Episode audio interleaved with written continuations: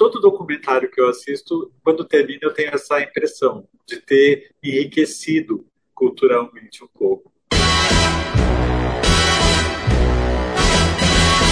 Cinema e gastronomia para você degustar do jeito que gosta. Temperos de cinema. Fátima Augusto bate um papo gostoso e informal com convidados sobre cinema e gastronomia. Receitas deliciosas inspiradas em filmes escolhidos. Temperos de cinema, aqui na Difusora. Temperos de cinema.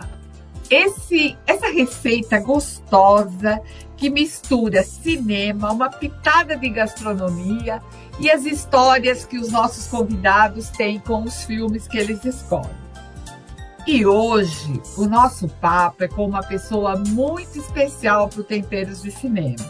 É com o Marco André. O Marco André é publicitário, também é um apaixonado por cinema e ele tem uma participação muito especial no Temperos, porque no começo do, do programa no, no YouTube, ele me ajudou muito. Ele que fazia todas as artes, ele que alimentava o blog, alimentava o YouTube, enfim, ele que deu essa cara digital para o programa e que me ensinou um monte de coisa. Eu não aprendi tão bem como ele, mas ele foi muito importante nessa fase.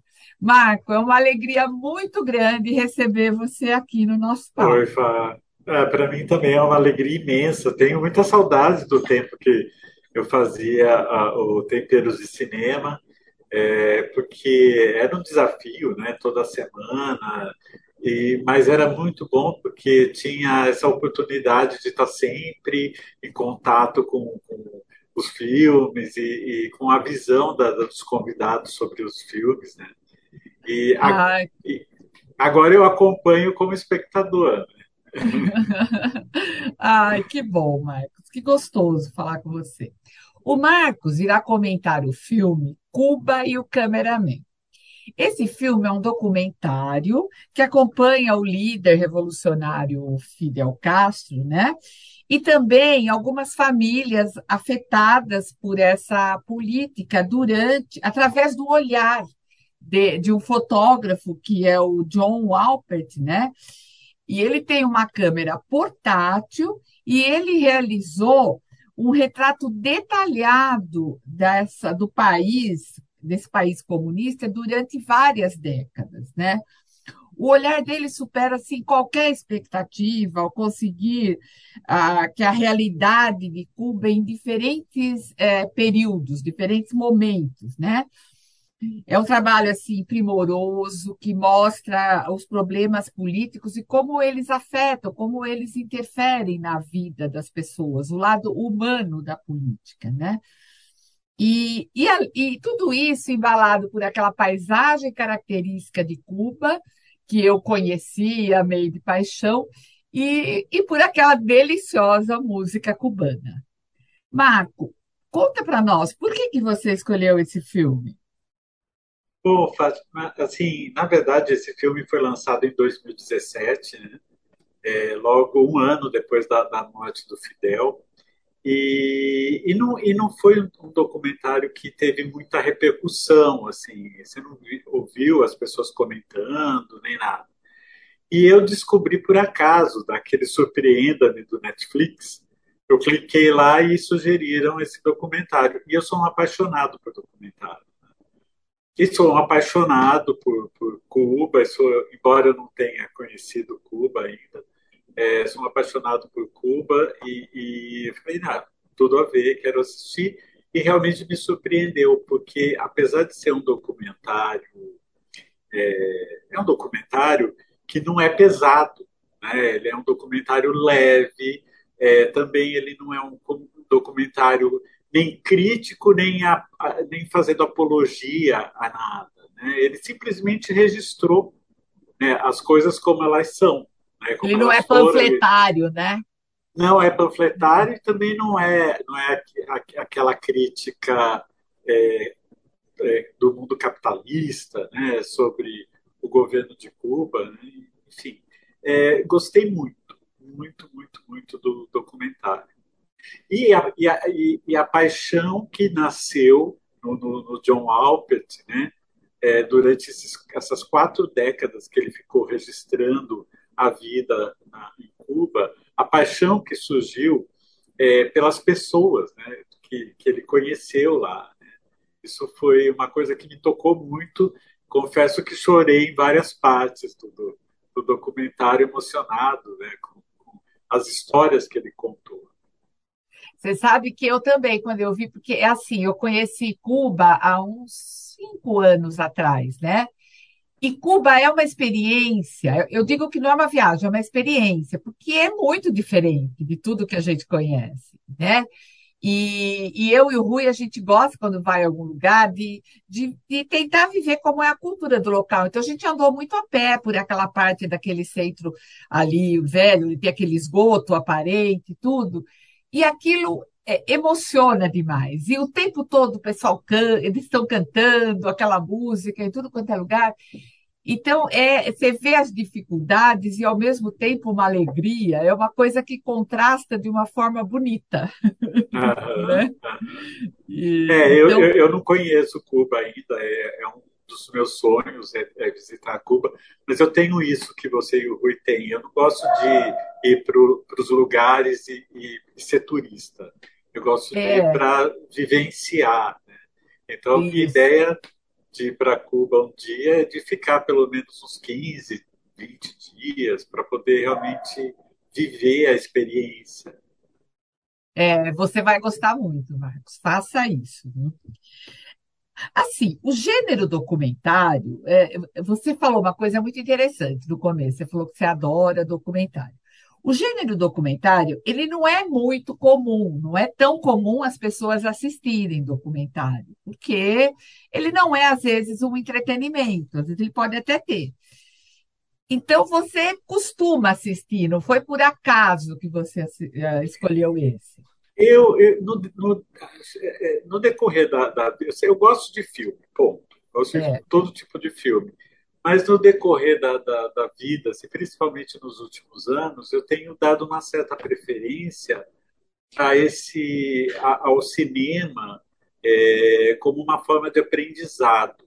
Então, assim, se eu tiver que escolher entre um filme de ficção, sei lá, um Star Wars, e um, e um documentário, seja sei lá, sobre a vida dos golfinhos. Eu vou preferir o documentário sobre a vida dos golfinhos, porque eu vou aprender muito mais, né? E, e então, e documentário, é, principalmente nesse nível que é o Cuba e o Cameraman, que, que realmente traz a informação de uma maneira é, isenta. É, eu, eu, gosto muito desse tipo de documentário. Né? E acho que a gente é, eu me divirto com o documentário, assim, me distrai bastante e, e, é uma forma de aprendizado bacana. Né? É, eu não sou um especialista em Cuba, enfim, conheço muito pouco, mas a, a, o, o, volume de informações que ele trouxe eu achei tão importante, tão precioso, né? Eu, eu, terminei o filme realmente conhecendo um pouquinho mais sobre Cuba. E, e, todo documentário que eu assisto, quando termina, eu tenho essa impressão de ter enriquecido culturalmente um pouco. É, é, verdade, eu também. Eu gosto muito de documentário, mas assim, não, é como eu falei, você é o primeiro que escolheu um documentário para comentar. Então, eu achei muito interessante, né? Porque eu gosto de, de misturar os gêneros aqui, né? Mas, enfim, você sabe que aqui nesse programa, né, Marcos, você, mais do que ninguém, sabe que a gente gosta de temperar o cinema, né? A gente gosta de temperar cinema com gastronomia. Então, uh, embora seja um documentário, que é um, um gênero que às vezes não mostra, né, é, comida, coisa assim, mas Cuba tem uma, uh, uma gastronomia muito interessante. Então, eu queria saber se você descobriu algum tempero nesse filme que te inspirou e qual? É, então, você sabe que quando terminou o filme, eu até, me ocorreu isso. Falei assim, nossa, eu preciso ver um prato vegano para preparar cubano, né? Tem isso, eu sou vegano ainda. Tem essa ainda, você é vegano, é, é verdade. E aí eu, eu encontrei um site de receitas que tem uma receita de um sanduíche é, que era muito é, típico do, dos trabalhadores das fábricas de charuto em Cuba. Ah, que, é, legal! É, que eles comiam pão com queijo derretido e carne de porco. Né? E esse site, que é um site vegano, é, trocou o queijo por queijo vegano derretido e a, a carne de porco por, por, carne de soja, de soja, desculpa, por carne de jaca, porque a jaca também é uma fruta muito abundante né, em Cuba. Né? E, e, eu preparei o sanduíche, ficou maravilhoso. Maravilhoso. Nossa, é o pão. que delícia! É então pão. nós vamos ter uma receita vegana aqui no, no blog do Temperos. Exatamente. Você tosta o pão na, na grelha com um pouquinho de azeite. Aí você põe o queijo para derreter e coloca a carne de jaca. A carne de jaca, para quem não conhece, é, é, é, muito fácil de fazer, é um pouco trabalhoso, mas ao mesmo tempo é fácil. Você cozinha, você assa a jaca inteira, envolta em papel alumínio. Depois que você tira do forno, você abre a jaca e desfia a polpa, fica como frango desfiado, por exemplo. Você vai Nossa, desfiando a polpa. E fica gostoso, Marco? Bom, olha, sim, as pessoas que, que não sabem que é carne de jaca acham que é carne de frango desfiada. O sabor é muito parecido. Porque, na verdade, depois que você desfia, você coloca os temperos, né? Prepara como se fosse fazer um frango desfiado mesmo. E tá pronto. Aí é só colocar no sanduíche, ou fazer coxinha, ou fazer torta, ou servir como acompanhamento de arroz e feijão. É uma delícia. Nossa, que legal! Nós vamos ter uma receita. Então, gente, quem está nos ouvindo, nós vamos ter uma receita cubana e vegana no, e no vegana. blog do Temperos, no portal JJ. Então, podem conferir lá e vamos ver essa experiência. É fácil da gente achar jaca, Marco, por aqui? Olha, tem, tem um aplicativo que você baixa em qualquer loja de app, é, que, se não me engano, chama Minha Jaca, uma coisa assim que ele vai, através do seu, da, da sua localização, ele vai apontar onde tem jaqueiras perto de você. Então, a jaca tem supermercado também, alguns supermercados. Quando eu estava morando em Jundiaí, eu comprei algumas vezes no, no Boa, é, tinha jaca lá, e no Paulistão. E, mas tem um monte de lugares que tem jaqueiras perdendo fruto? E que você pode pegar de graça. Aqui em Campinas tem um monte de lugares. Nossa, que, que interessante. Ah, então fiquei atento nessa receita, que eu fiquei curiosa para comer essa carne de jaca agora. Bom, Marco, agora eu vou explorar um pouco o seu lado publicitário, né? Você que começou comigo nesse projeto, como era para você escrever conteúdos de cinema e de gastronomia, assim, aparentemente duas coisas que parecem tão diversas. É, então, é, é são duas coisas bem diversas, mas é, eu, acho que de uma certa maneira elas estão ligadas, né? Porque é, acho que a coisa mais gostosa da vida é quando você vai ao cinema e depois você vai jantar ou vai no barzinho os amigos e você comenta, vai comentar o filme comendo e bebendo, né? Acho que é, é um dos melhores programas. Né? É, e mesmo sozinho, viu? Eu, quando, quando vou ao cinema sozinho, gosto de sair do cinema, sentar num café e ficar refletindo sobre, sobre o filme. Agora eu faço isso em casa, né? Porque desde a pandemia eu nunca mais é. fui ao cinema. Pretendo voltar em breve. Mas em casa, é, assistindo filme, comendo. Né? Acho que é, todo mundo faz isso. Né? Acho que é uma delícia assistir um bom filme comendo alguma coisa.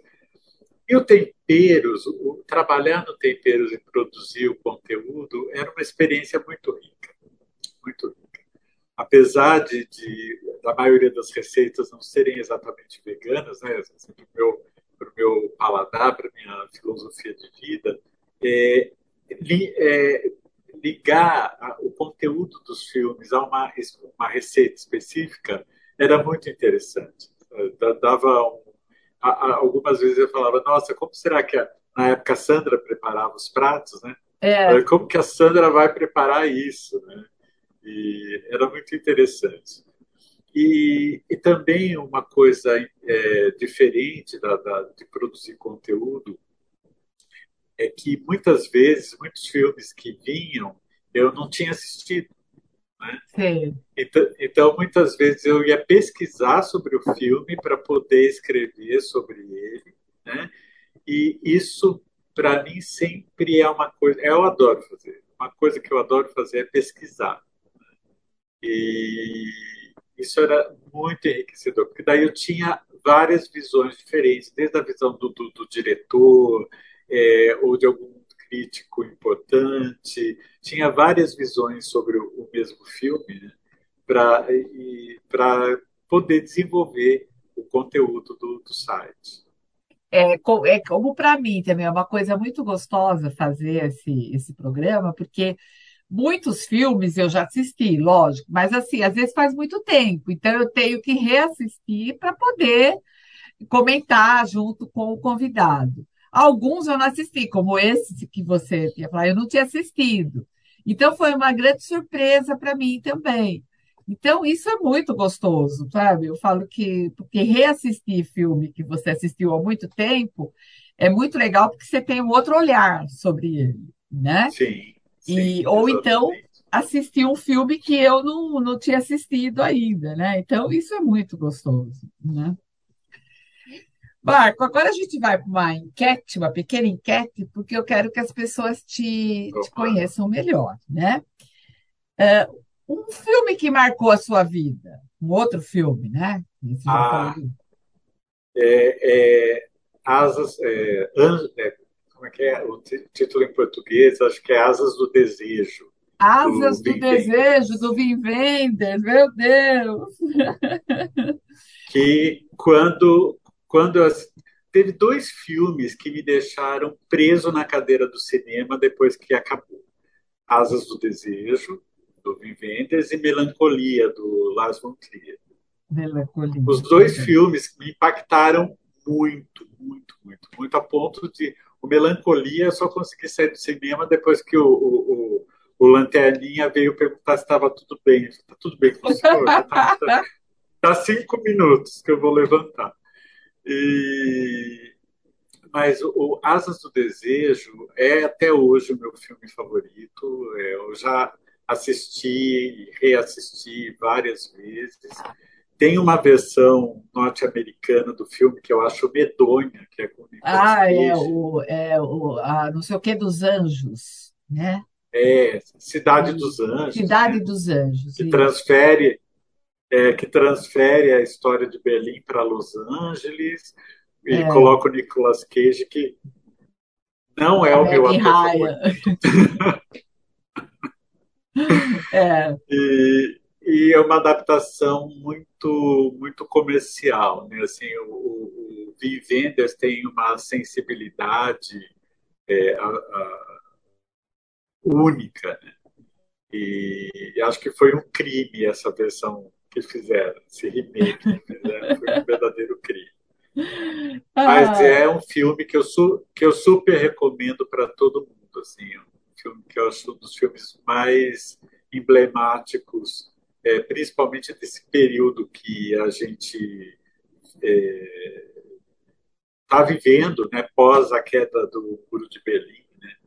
É. é eu acho que o filme traz muito isso, que aliás tem uma certa ligação também com o documentário, né? o, o, o meu cameraman, porque mostra a realidade de Cuba, essa Cuba que, que os Estados Unidos, essa imagem de Cuba que os Estados Unidos tanto gosta de vender, um lugar que falta papel higiênico, onde as pessoas não têm comida, as pessoas não têm comida porque foi o, o fim da União Soviética, da, trouxe uma, uma crise muito grande para Cuba que eh, passou aí a viver realmente a experiência dos embargos econômicos que ela eh, sofre por parte dos Estados Unidos e da Europa desde, desde da Revolução. Mas, é, então, eu acho muito emblemático, é um filme muito emblemático sobre esse período da, da, da queda da, do Muro de Berlim e, e, e, essa, esse paralelo que ele traz, no, que o Wim Wenders traz no Asas do Desejo, é, da vida material e de, dessa vida espiritual, né? Da, da, é, a, ele fala de escolha, né? Coisas. Eu acho que ele fala de, de escolha, né? Então, é, a gente sabe como é difícil, né? Você fazer escolhas na vida, né? E, sim, e ele fala sim. disso. É. E no cinema, você prefere? Bom, você já falou o que você prefere, né? Mas você prefere drama, comédia ou documentário? É, é, é eu, eu, eu, eu gosto realmente de qualquer gênero, desde que tenha realmente um conteúdo bacana, sabe? Assim, assisti, é, tenho assistido nos últimos tempos, na, principalmente na Netflix, né, que passou a ser o, o, o meu veículo oficial de, de é. assistir filmes, mas eu tenho assistido bons, ótimos dramas, ótimas comédias. É, assisti um, drama muito interessante há, há pouco tempo também. Vou tentar lembrar o nome agora. É, eu tenho até no meu Instagram, mas eu não vou procurar agora. É, acho que é Rosa, que é a vida da Rosa de Luxemburgo. Ah, acho que o filme chama Rosa. E é um drama, é, não é, é, não é 100% fiel à história, né? É um pouquinho, é um pouquinho, não, ele é bastante dramatizado, né? Enfim, é, mas é um ótimo drama, excelente drama, uma trama que te prende do começo ao fim, o desempenho da atriz principal é que faz a Rosa de Luxemburgo, ela é maravilhosa, uma atriz maravilhosa que eu nunca tinha ouvido falar e, tem um drama é, com conteúdo. É, com conteúdo. E o stream ou a tela grande do cinema, você prefere? A tela grande sempre, sempre. Aliás, eu estou com raiva de televisão. É, enfim, não vejo a hora de. É, acho que já está meio liberado, eu que estou um pouquinho traumatizado ainda, mas cinema não tem nada que supere a experiência da sala escura, o cheiro de pipoca e a tela grande, sabe? Não tem nada aqui. Ah, eu ah, também acho. Por, por, o, por o mais... stream ajudou muito a gente na pandemia, mas é, a experiência do cinema é incomparável, né? Incomparável que é, é, eu acho que o cinema é uma das formas de arte mais guerreiras, assim, sabe? Porque tem sobrevivido a vários avanços tecnológicos. Né?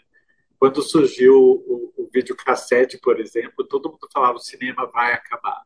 Né? É. Depois é. veio o, o, DVD, o cinema vai acabar. Depois veio o streaming e o cinema está aí firme e forte, né? porque é. realmente é, é uma experiência única. Né? Na, na, sua casa, a campainha toca, o telefone toca, o cachorro late, a criança chora. Né? E no é cinema, verdade. não. No cinema, você, no cinema, você tem a possibilidade realmente de. Tem um filme que eu amo de paixão também, que chama Rosa Púrpura do Cairo. É ah, maravilhoso, do Diale. É. É, e que é isso, né? A, menina que tinha uma vida super desgraçada, ah, então, ela, ela fugia da realidade indo para o cinema. E, e, o cinema permite isso, que você realmente dê um off no resto do mundo, que você entre naquela história e você viaje nela por uma hora, uma hora e meia, né? e faz você viver outras vidas, outras experiências. Eu acho é, muito única, uma forma de arte muito única. E nos temperos, você prefere cozinhar ou degustar? Fátima, depois, antes a minha resposta seria cozinhar.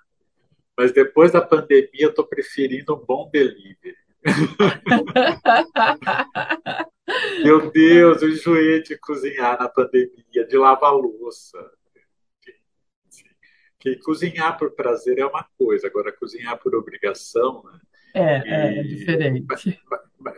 É, mas eu acho que a pandemia veio ensinar isso também, né? Para a É, gente valorizar o trabalho das pessoas, né? por exemplo, sei lá, quem mora com a mãe e que chega em casa todo dia tem a comidinha lá pronta no prato, não sabe o privilégio que é isso, né? é Não sabe verdade. O quanto aquela pessoa sofre para fazer aquilo todo dia, que ela faz com tanto amor, ou talvez nem tanto, né? Talvez com um pouquinho de raiva, mas, mas não, não é uma tarefa fácil. Cozinhar é uma tarefa muito, muito difícil. E, É, ao mesmo tempo, é uma, dia é, e, e, ao mesmo tempo, é uma coisa essencial. né? é, Então, eu acho que a pandemia trouxe isso também, de saber valorizar o que a gente está comendo, sabe? a importância de valorizar o que a gente está comendo, a, a importância de, de, valorizar esse privilégio que a gente tem, né? Porque ter comida no prato hoje é um privilégio de poucos. é, É, aliás, ter as três refeições sobre a mesa hoje é um privilégio de menos de 50% da população brasileira. né?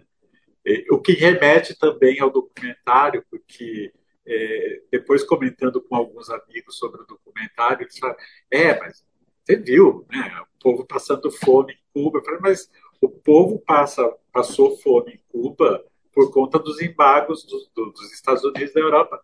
E aqui no Brasil, que não tem embargo nenhum, e mais de 50% das pessoas vivem em risco, sob risco alimentar, né? Como você explica, né? Uma coisa dessa. Então, é, comer, é, é, eu acho que é, é, é, é um direito, em primeiro lugar. É, mais do que uma necessidade, é um direito de todo ser humano. Mas, voltando à sua pergunta, a pandemia me fez cansar um pouquinho de cozinhar. Então, eu prefiro degustar hoje. E para harmonizar com comida vegana, vinho ou cerveja? Ah, depende do prato, assim, né? Eu acho que tem alguns pratos que, que tem que ser vinho. Eu gosto muito de vinho, mas eu adoro uma boa cerveja. Adoro, assim. Sou muito fã de uma cervejinha, principalmente uma cerveja artesanal. Gosto muito. E, e, e a cerveja é aquela bebida que vai bem em qualquer situação, né? é, quente, calor ou inverno, quente ou frio, manhã, tarde ou é brincadeira. Não, eu nunca bebo de manhã, gente. Só bebo à tarde. Ah, é, uma cervejinha é boa boa, um cerveja. papo, né? A gente precisa marcar quando você vier para Jundiaí, a gente tomar uma cerveja junto o Ah, papo em vamos, dia. vamos sim, vamos sim, com E para terminar, agora eu quero ver ah, o que que o Marco André diz sobre o temperos de cinema, essa mistura do temperos de cinema. O que é o Fátima, temperos de assim, cinema para você? é, o programa, você quer dizer. Isso. Fátima, assim, o Temperos de Cinema, é, eu acompanhei várias fases do Temperos, né? Assim, e é uma coisa que eu admiro muito em você, essa capacidade que você tem de reinventar. É, é uma coisa essencial para quem trabalha com mídia, enfim. Você se reinventar sempre é uma, uma coisa essencial, né? É difícil você manter o mesmo formato durante muito tempo, né? Tirando o Jô Soares da vida, que manteve o programa de entrevista dele por mais de uma década, é, basicamente no mesmo formato, mas a, a, as mídias, e cada vez mais isso vem acontecendo em função dessa, dessa, dessa, desse imediatismo né, das redes sociais. Então, é, você se reinventar é, é uma questão de vida ou morte mesmo. Né? E você faz isso super bem. Essa, essa ideia de transformar o Temperos em podcast foi sensacional. Sensacional. Ah, que legal ouvir isso de você, E Marco. eu queria, eu queria aproveitar e prestar uma homenagem aqui a dois amigos. Um eu sei que você já entrevistou aqui no podcast, e o outro é na verdade, assim, o Cris Pierobon, que faleceu há pouco tempo, uma perda é, difícil de mensurar, e, e o Vanderlei. É, é os dois eu entrevistei. É. Ah, eu, foi os dois? Ah, que ótimo. Os dois, o Cris e o Vanderlei. É. Ah, que bom. Quero prestar uma homenagem aos dois, assim, e porque quando eu terminei de ver esse documentário, Cuba e o Cameraman, é, eu lembrei muito do, do Cris e do Vanderlei, porque eu, eles tinham um, podcast também, né? E se eles tiverem, se o Cris ainda estivesse vivo e eu ia falar para eles para a gente gravar um podcast para falar sobre esse documentário, que eu acho que ia ser muito uma conversa muito boa com os dois sobre sobre isso. Ai, Marcos. Mas e é isso. Eu acho que é, essa sua capacidade de estar tá reinventando o programa é uma das, das coisas que eu mais admiro. Assim. E sempre no tema, né, Fátima? Sempre, sempre no, tema. No tema. que a gente precisa falar de cultura, sabe? A gente precisa falar de cultura. É, é muito é, frequente as pessoas entrarem nas redes sociais ou nas conversas entre amigos é, criticar, né? Ah, porque não tem isso, ah, porque não tem aquilo. Tem muita coisa. A gente precisa falar das coisas boas que tem. Exatamente. Precisa criar espaço para falar das coisas que estão acontecendo, das coisas que estão aí disponíveis para todo mundo, né? E, esse, e essa eu acho uma missão do Temperos, que é manter viva essa chama do cinema. Ai, que coisa linda, Marcos. Gostei muito. Marcos, muito eu obrigada. Eu a, a sabia que ia que ser muito bom esse programa, mas eu adorei, superou as minhas expectativas. E acompanhe nossas redes sociais, você que está ouvindo. Apro vamos aproveitar a receita vegana do Marco. E você pode ver aqui na, na difusora, no podcast, no YouTube, no blog do Temperos. Enfim, não tem desculpa para não ver. Um grande beijo para você, Marco. Para você também, Fátima, e para a galera que acompanha o Temperos de Cinema.